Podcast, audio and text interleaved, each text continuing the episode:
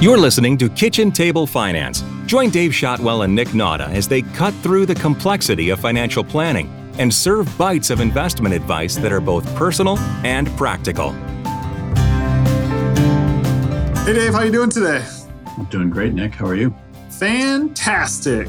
Tis the season. I love it. The holly jolly season, right? It is. A little fresh snow outside, a little brisk air. It's nice. Nice. We just got a whole bunch of dead grass and gray going on here in Lansing, but about par for the course for us. No shoveling though. Today's episode sh- should be timely because we are going to talk about um, the season as far as it's concerned with investing and uh, something that we joke about often called the uh, Santa Claus rally, right? The Santa Claus rally is what happens when you've been a good investor all year. yeah. Santa Claus rewards you by you go. goosing market returns up a little bit right around Christmas. That's right. That's right. I always kind of figured it was just because you know everybody's out there spending money they don't have, and uh, Yeah. the, the U.S. economy. We just spend through this, right? Didn't we prove that this summer that you can just spend yourself out of a recession and into a market yeah, rally? yeah, yeah. Just buy some Taylor Swift tickets and uh, there you go. the economy going. We bring this up in the context of the Santa Claus rally, but the Santa Claus rally itself isn't really even necessarily a thing as far as uh, as far as market seasonality goes. I say that, but I guarantee sometime this week we will get a we will see a headline in a major news source talking about whether we're going to have a Santa Claus rally this year or not. It's not necessarily a thing, but that doesn't mean they can't uh, make a headline and an article out of it, right? the whole concept is that it brings up some ideas around patterns and market seasonality and uh, better known one and one we can analyze a little bit better is the january effect Mhm. there's a, there's a bunch of these things. The santa claus rally is one. There's the old adage you know sell in may and go away you know till till november. You know these ideas that you can just look at the calendar and figure out when you should invest if it was only that easy, Right. and then, you know, the, the, so in in this way, the Santa Claus rally is a good example because nobody really defines it very well, and so you can like, is it the is it the couple days before Christmas, after Christmas, is it the whole week, is it like the second half of December? Depending on how you parse that, you can get very different results, and nobody's ever really agreed on it. And it's so basically, it's like anytime the market is up, anytime around Christmas, we call it the Santa Claus rally. It's very meaningless in terms of like trying to Right. time your investments. But the January effect, I think, is one we can talk about a little bit more because there's some statistics around it. And uh, January is a defined thing, right? We know we know January one through January 31st. yeah, And so looking at statistics for like 1929 to 1999, so 70 years, large company stocks averaged a 1.7 positive return for the month of January, and small Mhm. company stocks averaged a 2.9% average return over those years in the month Wow. of January. That's like big time outperformance compared to the rest of the year. hmm yeah, The second part to consider is what's happened since 1999.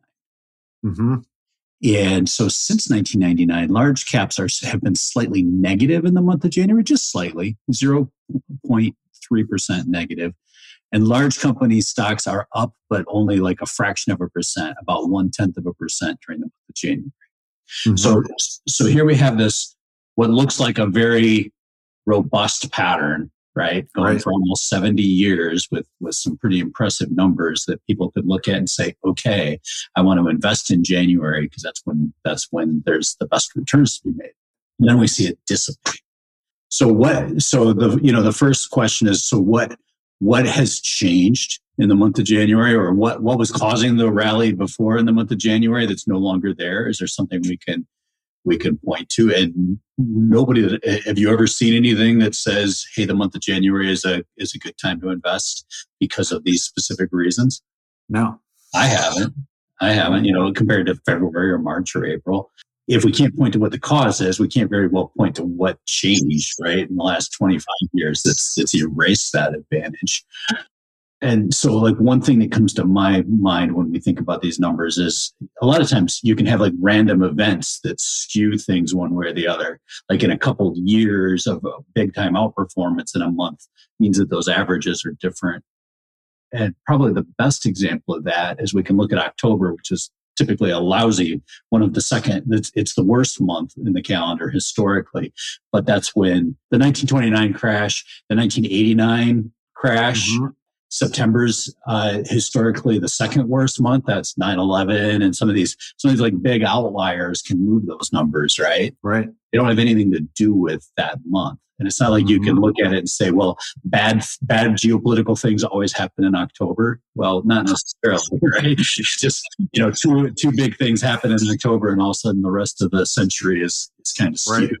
So there's that. And then, you know, the other more likely reason why we see these changes are one of my favorite words in the investment dictionary is arbitrage. Ah. Yeah. I was always going to get born to arbitrage tattooed on my arm, but right, right, next to my uh, right next to my Lehman Brothers died for your sins tattoo. Love it. but, but uh, the, the idea with arbitrage is that once investors see a pattern, that pattern starts to dissipate, right? Right. Yeah. Explain so how that works. So what I'm going to do is a re- if I tell you that the market always goes up, like start the rally. Let's say the January effect starts on the first business day of January and goes to the end of the month. What are you going to do? Well, I don't want any FOMO, so I'm probably going to get on in on December 31st right. or the 30th when the market's right. open. right, right. So you're gonna you're gonna try to get in before January to take advantage right. of the January yep. effect. And what happens when a large group of people start buying stocks all together? Prices go up. up. and so, what happens to a calendar effect when everybody realizes January is the month to be in and they start buying in in December? Keeps getting earlier. the price goes up in December instead of January. Yep, yep. Right. And so what we see over time is that when you get a rec- when people think they recognize that kind of pattern, it tends to go away mm-hmm. time.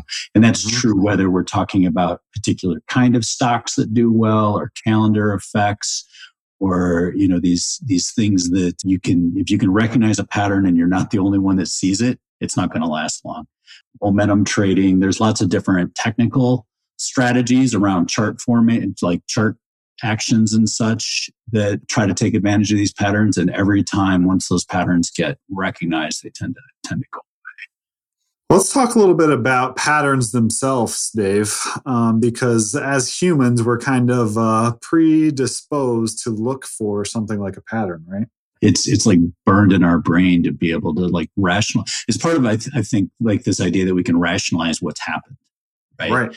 Is yeah. is we can, we can look back at anything and it looks obvious mm-hmm. and that the data was all there, and if we just right. look, it looked hard enough beforehand, we'd have seen it, right? Yeah, exactly. Should have known all along.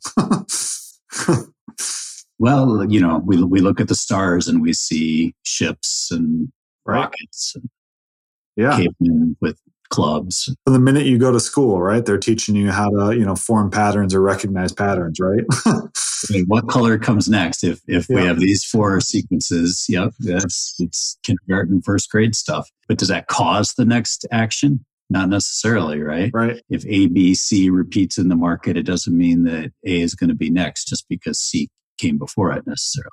Yeah. Dr. Uh, Daniel Crosby, who wrote uh, mm-hmm. one of our favorite books, uh, The Behavioral, I'm sorry, yeah, Behavioral Investor. I get all my behavioral finance books mixed up sometimes. Um, had had a four part test for for what an actionable kind of pattern would be. I think it's I think it's pretty relevant here. The the first one is there must be something that's statistically relevant or observable. And so, like the January effect would count for that. We could we could look at the 1929 to 1979 data and see a bump in stock returns. Right. But the second test is that it must be rational. My favorite example of a pattern that you can see that has no real causal effect on the stock market is the old Bangladeshi butter story. Right? Ah.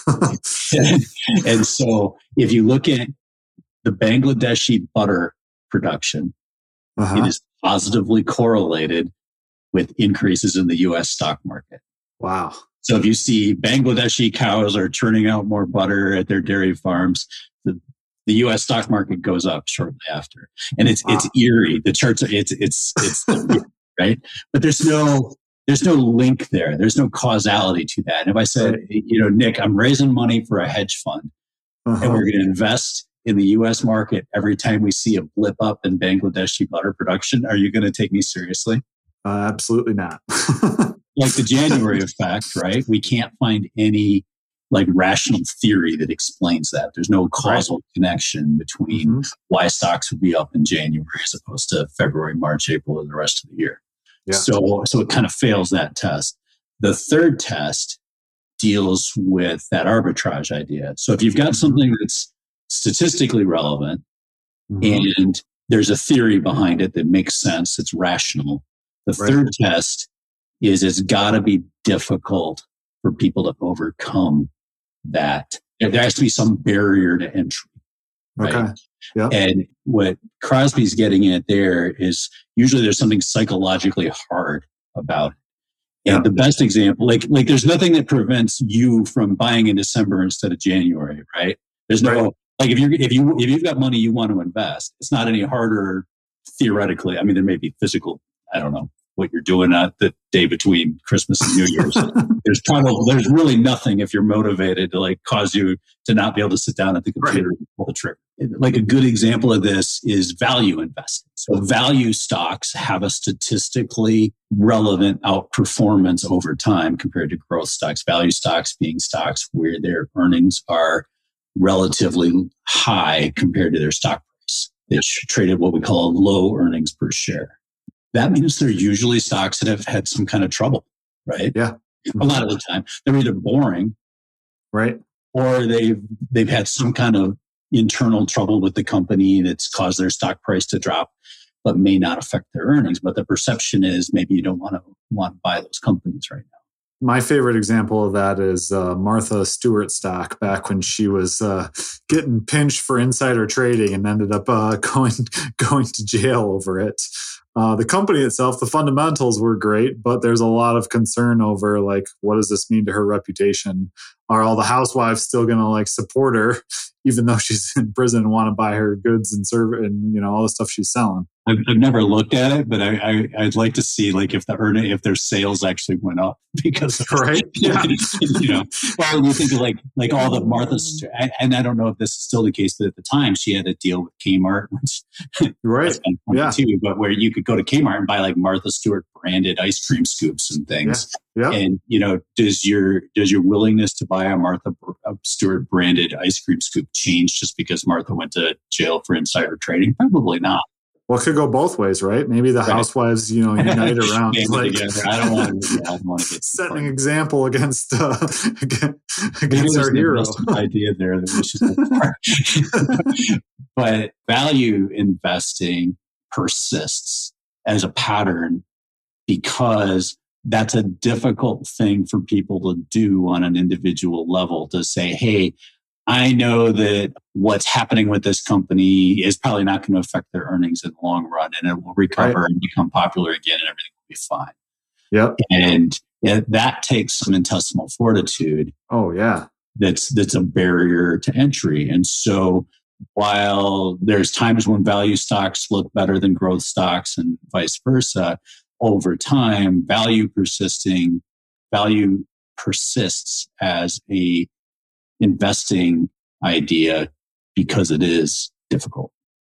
Yeah, and I think the other thing too about that is that particular example, Dave, is time is a big factor in that, right? Because you'll have long periods of time where growth does better than value and vice versa. And so like it takes some fortitude to like stick with the fact that you know that this will eventually come back around. We've seen a lot of that in the past, you know, 10 years or so. These things even out over time. So so right. We'll see. Mm-hmm see. But yeah, so those are the the three main tests for um, whether a pattern like that will persist. Doesn't have much to do with the calendar. You know, there's the old uh, the old uh, Mark Twain quote about the stock market with September being the worst month to invest in the stock market, followed by all the others. there you go. so, um, maybe not taking Mark Twain's advice, but um, what advice, Dave, would you give to someone who's a couple years out to retirement as it relates to these seasonal patterns or patterns in general? Like, what's what's the main takeaway?